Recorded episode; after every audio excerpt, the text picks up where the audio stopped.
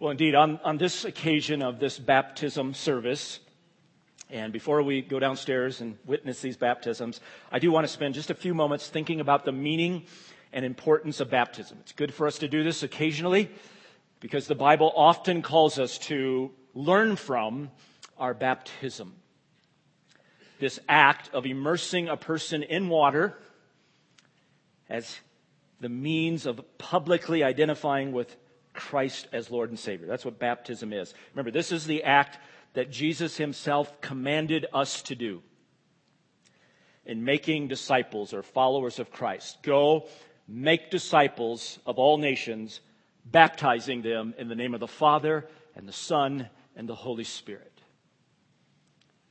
Now, we don't have time this morning to say everything about the meaning and significance of baptism. There's a lot. So instead, I'd like to focus just mainly on one verse one verse that will help bring out, elucidate at least some of the meaning and importance of this ordinance of water baptism. And that verse is found in the book of Galatians. So if you have a Bible, as always, you can, you can follow me there. You can open to the book of Galatians. I will put this text up on the screen just a moment so you can see it there also. But it's Galatians chapter 3. And verse 27 is the verse, but I'm going to read just the surrounding verses for a little bit of context here this morning. So listen to, to Paul as he writes these words. It's on the screen also. For through faith, you are all sons of God in Christ Jesus. For all of you who were baptized into Christ have clothed yourselves with Christ. There is neither Jew nor Greek there is neither slave nor free man. There is neither male nor female, for you are all one in Christ Jesus. Now, if that text sounds a little bit familiar to you, if you've been with us, we did look at this, these verses, in fact, chapter 3, in quite a bit more detail in our series on men and women that we finished here at the beginning of the summer especially on the meaning of verse 28, as we thought of what it means that there's neither male or female. And in that message, we spent a considerable amount of time on the context and developing the context of Galatians 3. I'm not going to repeat all that this morning, but just this one note as far as broad context of what Paul is writing. He's writing this letter to these Christians, these churches in this region of Galatia who are mostly Gentiles, that is, non Jewish people. And he's writing this letter primarily to combat the spiritually deadly influence of Jewish false teachers who are trying to teach these Christians, these mostly Gentiles, that circumcision and law keeping were necessary for their salvation. In addition to believing in Jesus, yes, you must believe in Jesus, in addition. Then you must be circumcised and come under the law in order to be saved. And Paul is really angry in this letter because he says that's a false gospel. That's not the good news. And so his theme in this letter is that this salvation is by faith in Christ alone. Nothing added. Not circumcision, not law keeping. And that is true for both Jews and Gentile people. It doesn't matter your ethnicity or race. And in chapter 3, he argues that the law, the Mosaic law, which was from God, was never given for salvation. It had a different purpose in God's redemptive history. And now what Christ has come. It is through faith in Christ and what he has done that we are saved, that we have full inheritance in the people of God, or the seed of Abraham, he says. We inherit the promises because of Christ. And what circumcision in the Old Testament pointed to, Christ has fulfilled on the cross. He makes us new. He's taken our sin away.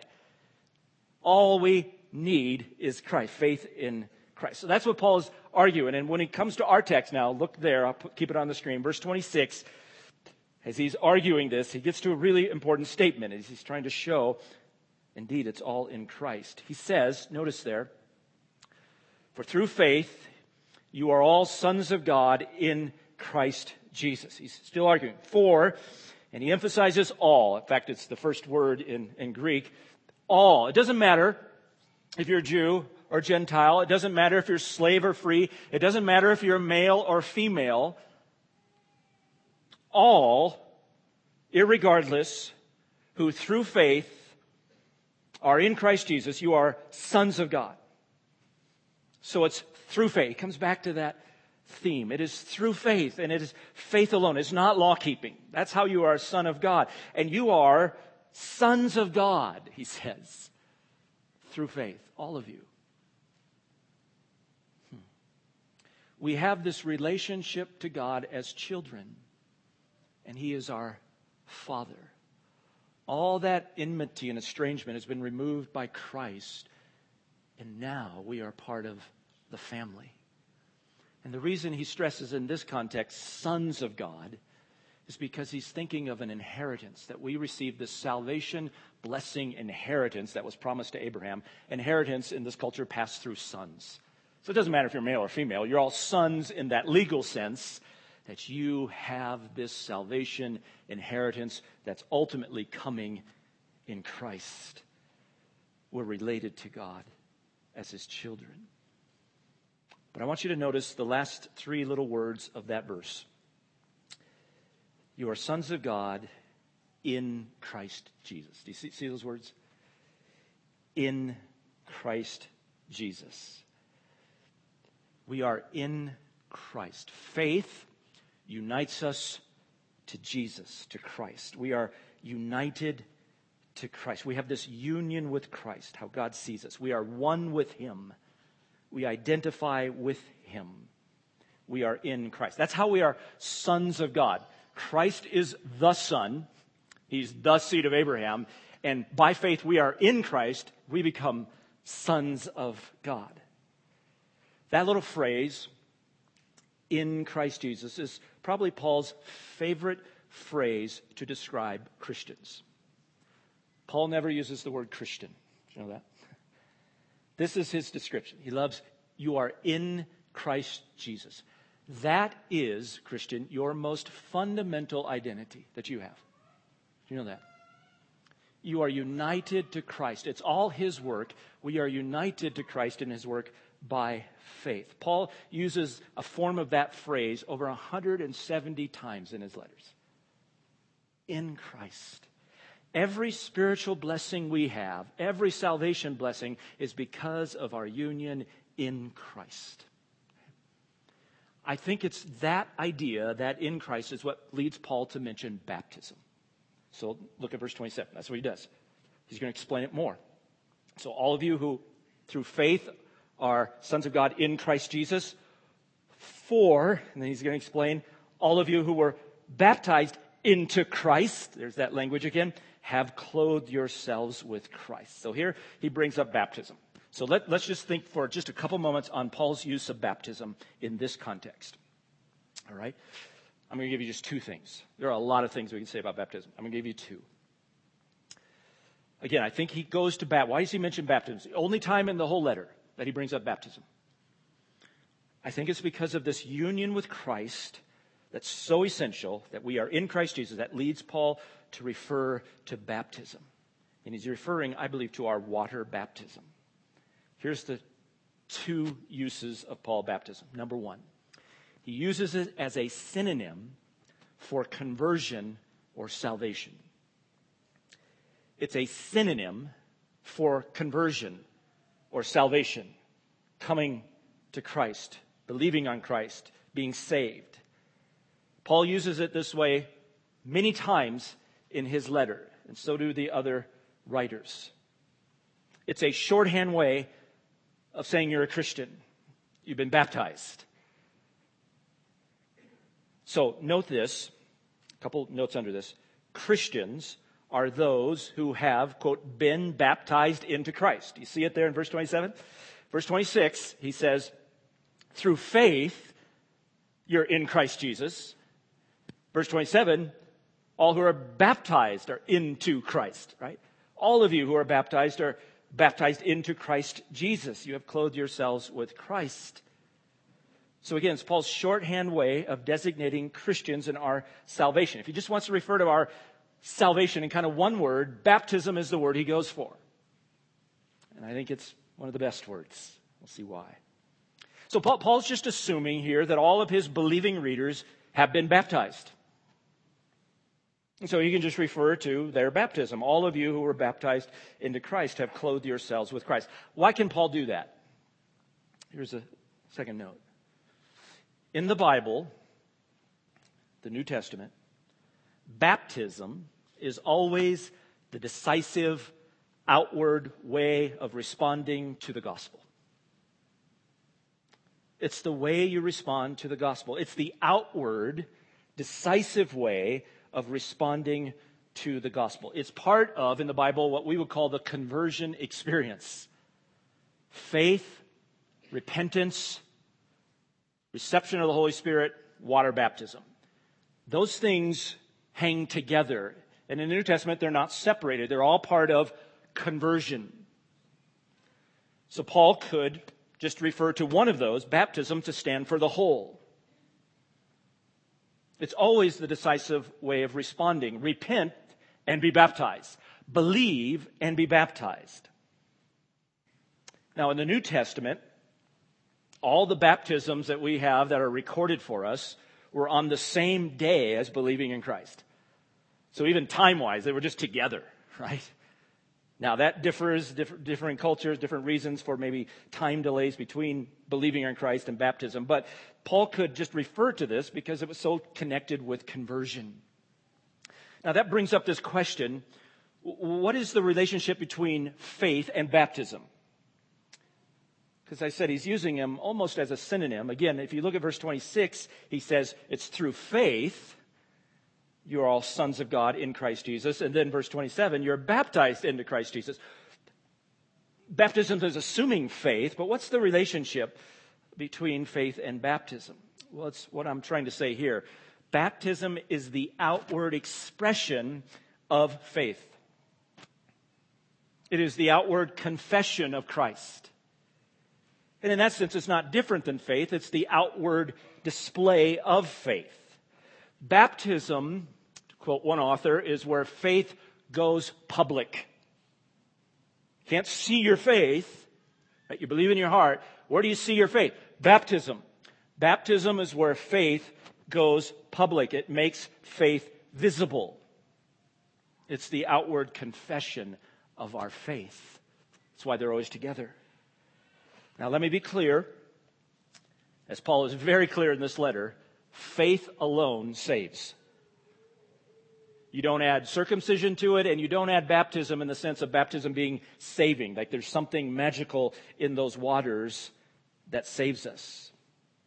Faith alone unites us to Christ. Faith alone saves. Baptism does not save, but baptism is inseparable from saving faith as its outward expression. That's why they're always together. So almost every time I teach on baptism, I use this analogy of a wedding ring. You've probably heard me say this in the past. An analogy to baptism. In a wedding, it's the vow. People take vows before witnesses to become man and wife, and they symbolize and seal those vows with a ring. That's not the ring that makes you married. The ring is an outward seal or symbol of those vows. Baptism is the outward expression of our faith. It's not the baptism that saves, but it is always connected with saving faith. Always. So I would encourage you this morning if you have believed on Christ and have not expressed that outwardly, publicly through baptism, you need to be baptized. That's the command of Jesus. Now, we might ask, why immersion in water? Why is that the outward expression of our faith? Now, there's lots of things we could say about this ordinance or rite of baptism. Certainly, right on the surface is the image of repentance and cleansing, cleansing from our sin, right? And newness. But there's something deeper that Paul is going at here that is the uniqueness of Christian baptism. And it's in that little phrase again, look at verse 27 for you were all baptized into Christ. It's that union. So here's the second use of baptism by Paul. Number two, a symbol of union with Christ. A symbol of union with Christ. This, I believe, is the most profound reality that baptism outwardly expresses. Immersion in water communicates union and identification with Christ. We have been united to Christ. Baptism expresses that. So note this. We have been united to Christ in what way? We have been united to Christ in his death, burial, and resurrection. We've been united to Christ in his death, his burial, and his resurrection. Now, Paul doesn't spell that out here. It's implied in that in Christ language. He does spell that out in other places. Romans 6, Colossians 2, you can read those. So that part of this union with Christ is that we are actually united in his death, burial, and resurrection. Our old self is dead and it's buried. It's crucified. And we have been raised to newness of life in Christ. Not by our efforts, but by our faith, placing us in union with Christ. So that when Christ died, God reckons we died to sin. We were buried. And when Christ is risen, we're raised to newness of life. That's the union. It's all Christ's work. So baptism, get it, is not an act of self-reformation. It's not just, well, I'm turning over a new leaf. I'm gonna, I'm gonna try harder from this point on. No, baptism is all about the work of Christ and our union with Christ in his complete, finished work. We're united to Christ. That's why this symbol of baptism is so appropriate. Because as people are immersed into water and raised up again, they are symbolizing that union with Christ in his death and burial. Their old self is dead and gone, it's buried, and they have been raised up with Christ to newness of life. Now, again, as I said, Paul doesn't specify all those details of our union, but he does give the effects of that union in this next phrase. Do you see it? Verse 27 For all who were baptized into Christ have clothed yourselves with Christ. What an image. You've clothed yourselves with Christ. That's another way of expressing this union with Christ, this identification with Christ. But here he kind of reverses the image. Not just that we're in Christ, but Christ is on us, over us. We have put on Christ. What an image. So just note this. We have put on Christ as a garment covering us symbolizing our new spiritual existence and identity. Isn't that a beautiful picture? You are clothed with Christ. If you're baptized into Christ, you're clothed with Christ. It's as if our old, filthy, dirty clothes in the baptism are not just cleaned up a little bit. No, they're stripped off and they're dead and they're buried. And when you come up out of the water, so to speak, your new clothing is Christ Himself. Isn't that amazing? You're clothed with Christ. You have put on Christ. Paul uses that language elsewhere. Put on your, your translation might say, you put on Christ. Same idea. You put on, put on clothes. Clothed with Christ. He uses that put on, put off language in other places to refer to our old self, who we were before Christ. We're put that off. And our new self, who we are created in Christ. Put on and put, put off. Well, here, that new identity is Christ himself. We are actually clothed with Christ. His holiness, His righteousness, His life, His risen life. That's who we are. That's our new clothes. So that's our new identity. That's our new existence. That's how God sees you if you're in Christ. And that's not just some nice image. That's actually a reality because we are being conformed to the very image of the Son. We are sons being conformed to the image of the Son so that when He appears, we will be like Him. We'll be conformed to His image. And that happens, that begins to happen at conversion. We're clothed with Christ Himself. Do you know that? That's what baptism speaks. Such a beautiful picture. Old self, dead and buried, rise, risen, clothed with Christ in newness. So I, I just close with this, this implication. Baptism tells you who you are, Christian. It tells you who you are. It conveys our fundamental identity and unity as those who are in Christ. That's why the Bible often, as Paul is doing here, he's, he's pointing them back to your, he's trying to teach them from their baptism. Your baptism says something about you. That's why it's good for us as a church to witness baptism again and to think on it because it, it conveys our most fundamental identity. It's who you are. You are in Christ, you are clothed with Christ. Verse 28, he says, There is neither Jew nor Greek, there's neither slave nor free man, there's neither male nor female, for you are all one in Christ Jesus. That is, this identity of being clothed with Christ is more fundamental than your ethnicity, than your social standing, and even your gender. Now, we saw how important gender is in 18 messages, but there's a more profound reality about you, Christian. You are clothed with Christ. And that is ultimate, so that in the church, these other distinctions don't ultimately exist compared with that great reality of who we are in Christ. We have the equal standing before God, regardless of who you are, regardless of your background, regardless of your ethnicity, regardless of your education or your social standing. He uses these pairs Jew, Greek, slave, free, male, female. Those, those pairs were the most far reaching distinctions in this culture. And he said, those, those don't count now in the sense that you are clothed with Christ. And it's not only our equal standing, but our unity. Do you see it? You are one in Christ Jesus. That's who we are. Do you see each other like that? You look at your fellow believer in the church. Do you see them clothed with Christ? That's who they are before anything else. And more fundamentally, they're in Christ. They're clothed with Christ. That's what promotes this great unity in the church. So that's the beautiful symbol of baptism. Again, I want to encourage you if you haven't been baptized since coming to faith in Christ, talk to us. We'd love to talk to you about baptism. If you have not come to faith in Christ, if you're not in Christ Jesus this morning through faith, I want to encourage you confess your sins to Christ and repent and believe on Christ as your Savior. It is through that faith in Christ that you are part of this family and reconciled to God.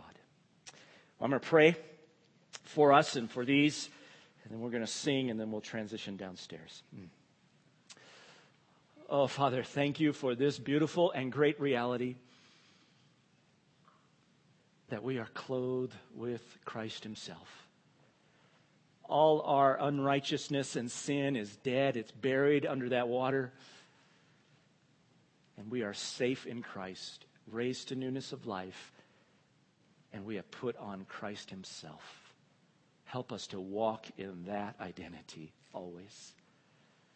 As these 11 take this step, Lord, give them grace now to testify of Christ and to identify with Him. May we rejoice in the gospel this morning.